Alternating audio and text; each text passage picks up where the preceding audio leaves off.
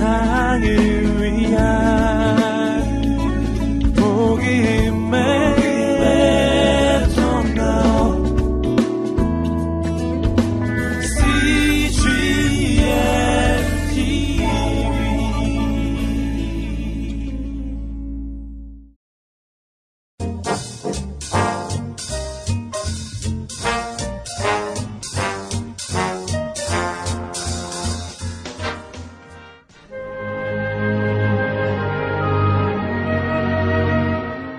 헤롯 왕 때 예수께서 유대 베들레헴에서 나심에 동방으로부터 박사들이 예루살렘에 이르러 말하되 유대인의 왕으로 나시니가 어디 계시뇨 우리가 동방에서 별을 보고 그에게 경배하러 왔습니다 하였다 옛날 옛날 아주 먼 옛날 동방의 나라 중국에서 있었던 이야기를 들려드릴까 해요. 중국에는 아주 높기로 유명한 비치산이 있었는데 이 산 꼭대기에는 밤하늘의 별을 연구하는 천문대가 있었답니다. 이곳에 천문대를 책임지는 조사부와 조수인 강학사 그리고 꼬마 한이가 살고 있었어요. 난 별 공부를 많이 해서 이 다음에 어른이 되면 조사부님과 강학사님처럼 위대한 천문학자가 될 거야. 12살인 꼬마 한이의 꿈은 세상에서 가장 위대한 천문학자가 되는 것이었죠.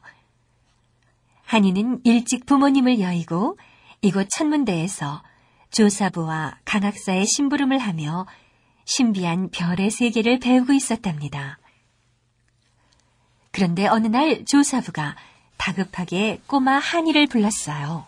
자, 어서 두루마리와 지도를 가져오너라. 강학사를 만나러 가야겠다. 어? 왜 그러세요?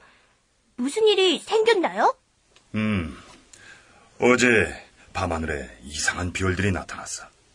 강학사도 봤는지 한번 물어봐야겠다. 조사부의 말에 꼬마 한이도 호기심이 발동했죠. 그래서 서둘러 두루마리와 지도를 챙겨 조사부를 따라갔어요. 그런데 아니나 다를까 강학사도 도표를 꺼내놓고 별의 움직임을 그리고 있는 것이었어요. 강학사는 조사부를 보자 그리고 있던 별의 도표를 보여주며 심상치 않다는 듯 말했어요. 자, 아, 조사부님, 이 도표를 보세요. 어젯밤에 나타났는 별의 움직임입니다.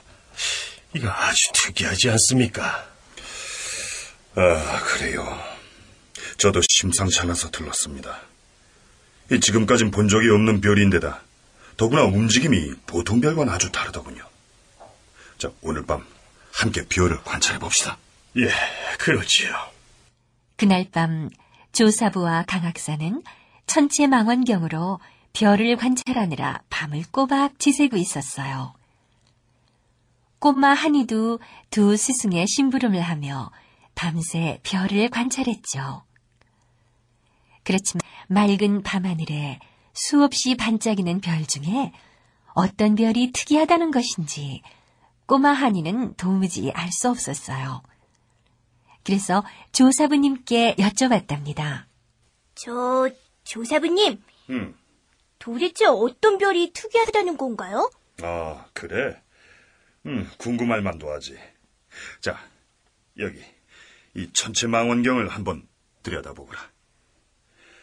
저기, 특히 빛나는 네 개의 별이 보이지? 어, 네, 네 보입니다. 그래. 잘 보면 한 가운데 있는 별을 다른 세 별이 감싸고 있는 것이 보일 거야. 이- 네, 꼭 왕을 호위하는 신하들 같아요. 그래, 그 별이 특이하다는 별이다. 주위에 있는 보통 별하고는 다르지? 네, 다른 별과는 비교도 안 돼요. 정말 크고 아름다워요. 꼬마 한이는 아름다운 별에 도취되어 한참 동안 천체 망원경을 들여다보고 있었어요. 그렇지만 재미있어 하는 꼬마 한이와는 달리 두 스승은 아주 심각했답니다. 강학사. 전네 별에 어떤 의미가 담겨 있는 걸까요? 글쎄요. 이 크기와 움직임으로 봐선 큰 의미가 있긴 한데, 이거 도무지 모르겠군요. 아무래도 몽신을 만나봐야겠습니다. 몽신이라면 저 별의 의미를 알고 있을지도 모르죠. 꼬마 한이는 두 스승의 대화를 듣고는 뭔가 재미있는 일이 벌어질 것 같아 호기심이 잔뜩 발동했어요. 그래서 조사부님에게 말했어요. 조사부님, 저 따라가면 안 되나요? 저도 저 별이 어떤 별인지 알고 싶어요. 이 녀석 몹시 궁금한 모양이로군. 음, 그래. 너도 같이 가자꾸나.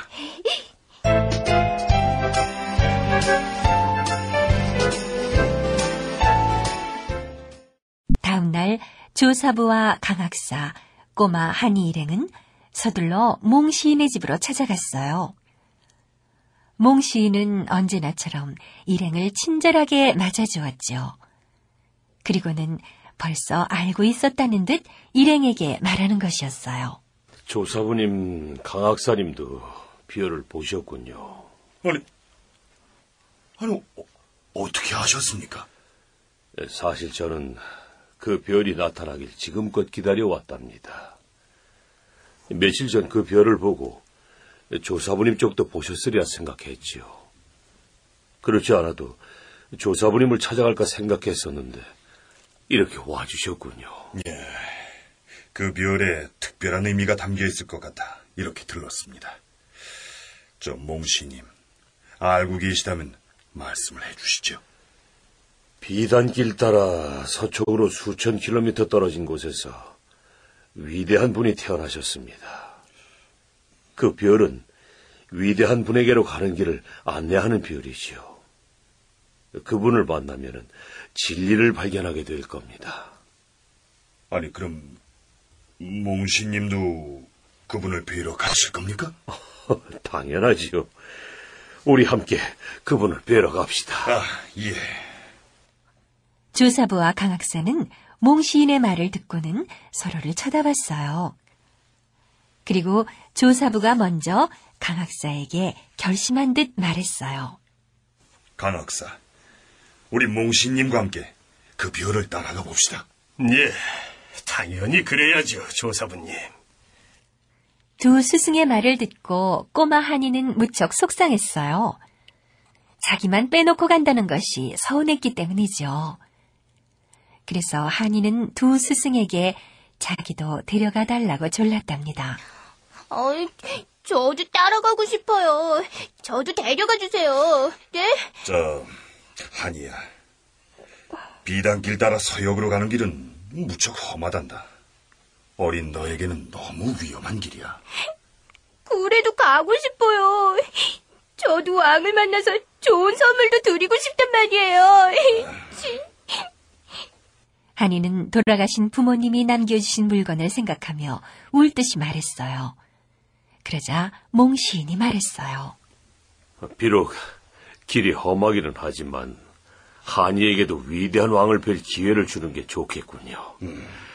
자, 우리 모두 함께 떠납시다. 그럽시다.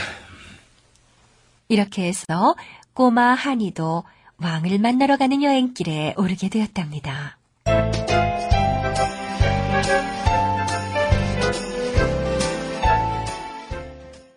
일행을 태운 말과 마차는 말발굽 소리와 함께 뿌연 연기를 피워올리며 시골길을 계속 달렸어요. 꼬마 한이는 생전 처음 해보는 시골길 여행이 아주 즐거웠답니다. 하지만 이내 시골 마을은 사라지고 뜨거운 바람이 불기 시작했어요. 끝도 없는 모래사막이 눈앞에 펼쳐진 것이죠. 더운 날씨에 하루 종일 여행한 일행은 밤이 되자 모두 지쳐버렸답니다. 그런데 그때였어요. 달그락거리는 요란한 말발굽 소리와 함께 험상궂게 생긴 강도들이 일행에게 달려드는 것이 아니겠어요? 목숨이 약각하는 가진 보물을 다 내놔라. 다 내놔. 강도들이 휘두르는 큰 칼이 달빛 아래 무섭게 번뜩였어요.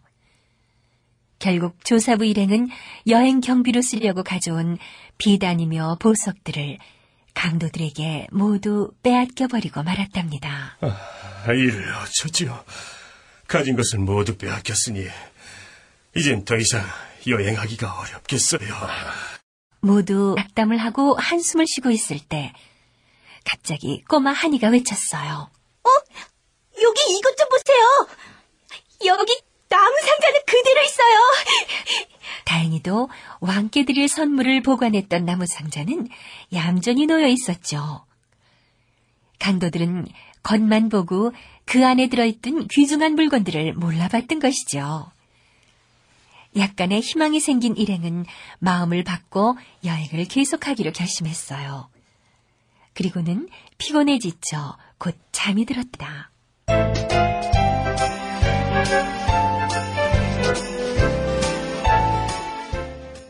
다음날 아침 일행을 깨운 건 낙타들의 울음소리였어요. 세쿤다는 아라비아 상인이 긴 낙타 행렬을 이끌고 중국에서 비단을 잔뜩 싸가지고 돌아오는 길이었죠.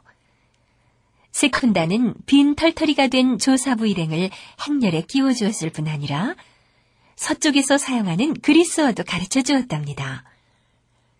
그래도 여전히 일행의 길을 인도하는 사람은 강학사였어요. 강학사는 천체의 망원경에서 눈을 떼지 않고 별들의 움직임을 지켜보았죠. 사막을 벗어나자 조사부 일행은 지중해로 향하는 세쿤다의 낙타 행렬과 헤어졌어요. 그리고 그날 밤 별빛이 유난히 더 선명해질 때쯤 천체의 망원경으로 계속 별을 보고 있던 강학사가 말했어요. 별이 유난히 선명한 걸 보니 이 왕이 계신 곳이 이 근처일 듯 싶은데 저기 불빛들이 많은 걸 보니 저곳이 사람들이 사는 도시인 것 같습니다. 예, 어, 그런 것 같군요. 자, 우리 저 도시에 가봅시다. 예. 희망한 두 스승과 몽 시인과는 달리 꼬마 한이는 너무 지쳐 풀이 죽어 있었어요. 그렇지만 자기가 졸라서 따라온 여행이기 때문에 아무 말도 할 수 없었죠. 제발 저 도시에 왕이 계셨으면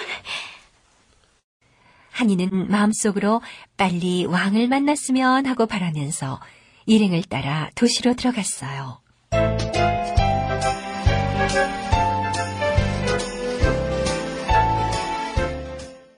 도시의 한복판에는 벽이 아주 높은 성이 있었어요. 이곳이 왕이 살만한 곳이라고 판단한 일행은 성문을 두드리며 외쳤죠. 문 좀 열어보세요. 자, 우리는 갓 태어난 아기 왕을 만나러 중국에서 왔습니다. 문 좀 열어보세요. 이 말을 듣고 성 안은 마치 벌집을 쑤셔놓은 듯 발칵 뒤집혔어요. 성 안에 살고 있던 왕은 조사부 일행을 불러 벼락같이 화를 내며 소리쳤답니다. 이런 고의한 것들.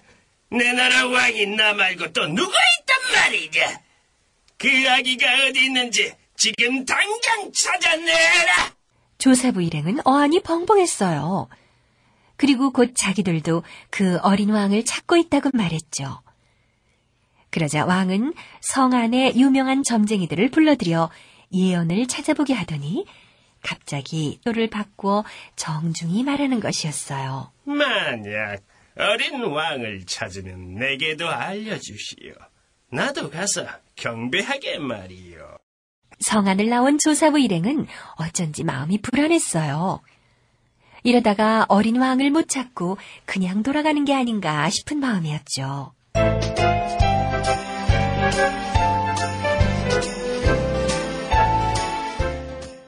조사부 일행은 별을 따라 계속 남쪽으로 향했어요.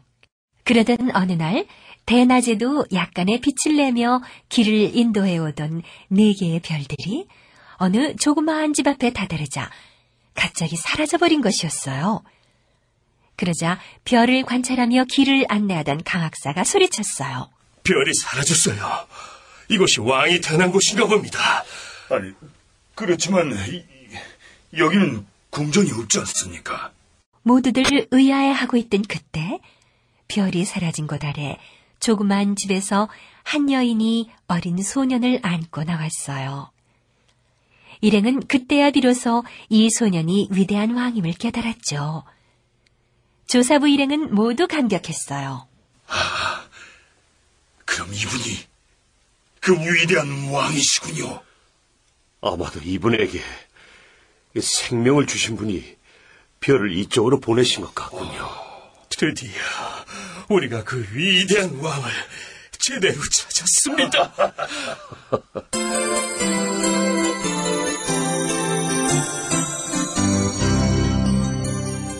집 안으로 들어간 조사부 일행은 선물이 들어있는 나무 상자를 열어 소년 왕에게 차례로 선물했어요.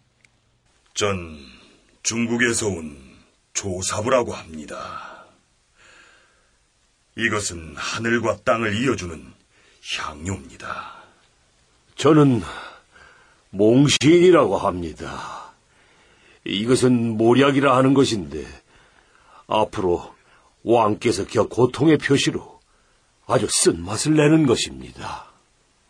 저는 강학사라고 합니다. 이것은 이음새가 없는 순수한 비단 옷이지요. 마침내 꼬마 한이의 차례가 되었어요. 왕께 드릴 한이의 선물은 바로 돌아가신 부모님께 물려받은 가문의 보물이었답니다. 에이, 저, 저는 한이라고 합니다. 이건 저희 부모님께서 물려주신 것인데, 금으로 만든 사자상이에요.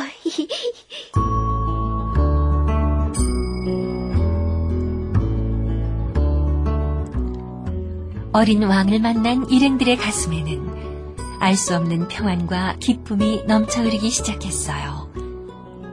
꼬마 한이의 마음도 마찬가지였죠. 이제 조사부 일행도 고향 비치산으로 돌아가야겠죠? 가슴 속에 평안과 기쁨을 가득 안고 말이죠. 아참, 그리고 마지막으로 이 어린 왕의 이름을 알려드릴까 해요. 이분의 이름은 예수랍니다.